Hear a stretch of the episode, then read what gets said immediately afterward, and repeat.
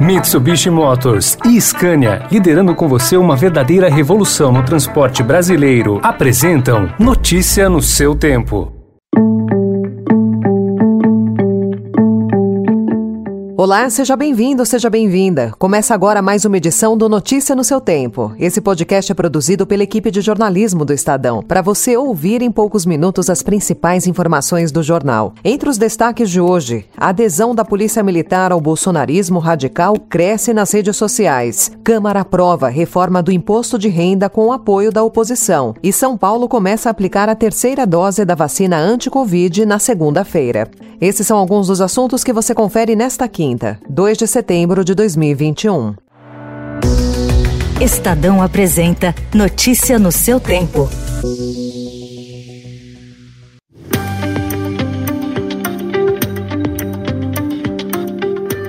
O produto interno bruto do país encolheu 0,1% no segundo trimestre do ano na comparação com o trimestre anterior. Os efeitos da alta da inflação e do desemprego afetaram o desempenho. O consumo das famílias ficou estagnado. O resultado do PIB surpreendeu analistas, que esperavam uma alta de 0,2% e provocou uma onda de revisões para baixo nas projeções para o ano. Nos próximos meses, o avanço da vacinação contra a Covid deve ter efeitos positivos nos serviços, mas a economia poderá ser afetada pela crise hídrica, pela inflação e pela quebra de safra. Entre as más notícias que marcaram o trimestre estão turbulência política, segunda onda da Covid, estiagem e problemas de abastecimento na cadeia produtiva.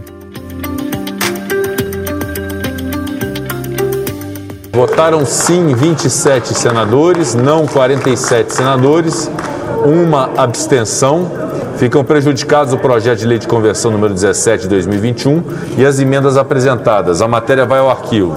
O Senado impôs ontem uma derrota ao governo e rejeitou o pacotão de medidas trabalhistas que era aposta da equipe econômica para impulsionar a geração de empregos. A medida foi alvo de críticas não só pelo pouco tempo das discussões das ações, mas também pela avaliação de que haveria uma fragilização das relações trabalhistas a partir da possibilidade de contratação sem carteira assinada.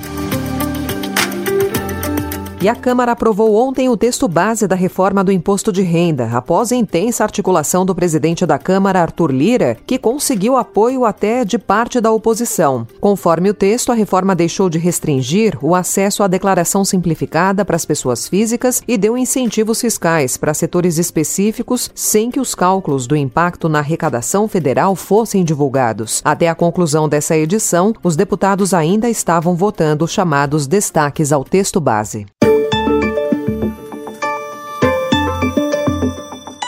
A adesão às teses mais extremistas do bolsonarismo aumentou 29% nas polícias militares, de acordo com pesquisa do Fórum Brasileiro de Segurança Pública, às vésperas das manifestações de 7 de setembro convocadas por Jair Bolsonaro. O levantamento compara o comportamento dos policiais em redes sociais neste ano com o de 2020. A pesquisa constatou que o crescimento foi maior entre oficiais do que entre praças. O levantamento também mostrou uma baixa adesão na Polícia Civil e na Polícia Federal.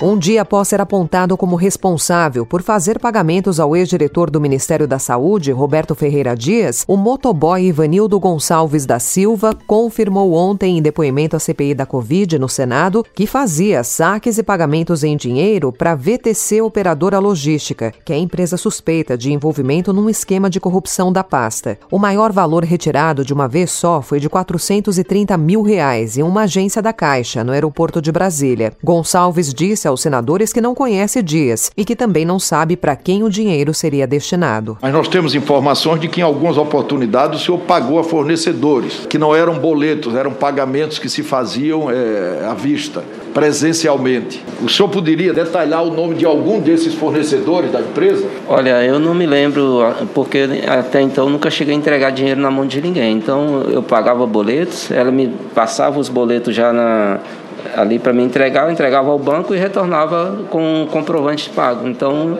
isso aí eu não, não tenho conhecimento de alguém assim específico para poder fazer esse esse pagamento. Procurado, Dias não se manifestou. A VTC Log disse que não comentaria o depoimento do motoboy. Notícia no seu tempo. As principais notícias do dia no jornal O Estado de São Paulo. E em 20 segundos, passaporte da vacina na capital paulista estreia com visitantes barrados. E as informações do jogo que rola hoje, da seleção de Tite.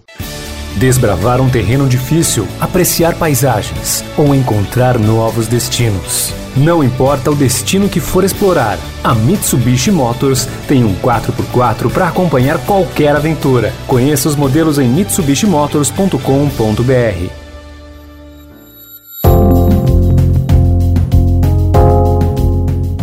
Ontem foi o primeiro dia de obrigatoriedade do passaporte da vacina contra a Covid em São Paulo e o esquema mudou a rotina do setor de eventos, que foi o primeiro a exigir a comprovação dos frequentadores. Apresentar o certificado, digital ou impresso, se tornou o item principal do protocolo de prevenção, mas nem todos os visitantes de feiras, congressos e exposições puderam entrar. Visitantes não vacinados, vindos de estados que ainda não imunizaram toda a população adulta, simplesmente foram barrados. Os estabelecimentos estabelecimentos que não respeitarem a determinação municipal estarão sujeitos a multas com base nos parâmetros da Lei de Ocupação e Uso do Solo e até interdição e cassação da licença. E o estado de São Paulo começa a aplicar a terceira dose contra a Covid na segunda-feira e quer vacinar maiores de 60 anos até outubro. O calendário para idosos e imunossuprimidos foi apresentado ontem pelo governador João Dória. Regiane de Paula, que é coordenadora geral do Programa Estadual de Imunização, deu mais detalhes. A fase 1 são os idosos maiores de 60 anos de idade e imunossuprimidos. Quem tomou a segunda dose há pelo menos seis meses será o primeiro público a ser contemplado contemplado. O público-alvo de toda a estratégia de vacinação é de 7,2 milhões de pessoas no total, sendo que na primeira fase serão de 1 milhão de pessoas a receberem essa vacinação adicional. E o período desta fase, ela inicia no dia 6 de setembro e irá até o dia 10 de outubro. A faixa etária para aqueles que vão receber a dose adicional dos imunossuprimidos é de maiores de 18 anos. Notícia no seu tempo.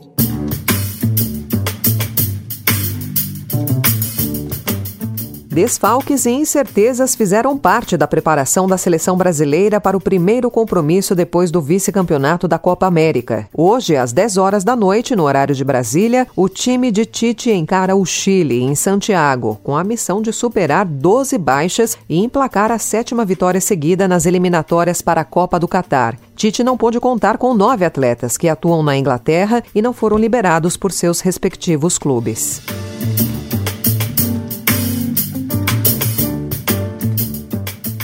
Essa foi mais uma edição do Notícia no seu tempo, com apresentação e roteiro de Alessandra Romano, produção e finalização de Mônica Herculano. O editor de núcleo de áudio é Manuel Bonfim. E às quatro da tarde tem Notícia no seu tempo especial Mobilidade. Obrigada pela sua companhia até aqui e até já. Você ouviu Notícia no seu tempo. Notícia no seu tempo. Oferecimento Mitsubishi Motors e Scania, liderando com você uma verdadeira revolução no transporte brasileiro, rumo a um setor mais sustentável para os negócios, as pessoas e o meio ambiente. Acesse www.soluçõesescania.com.br e saiba mais.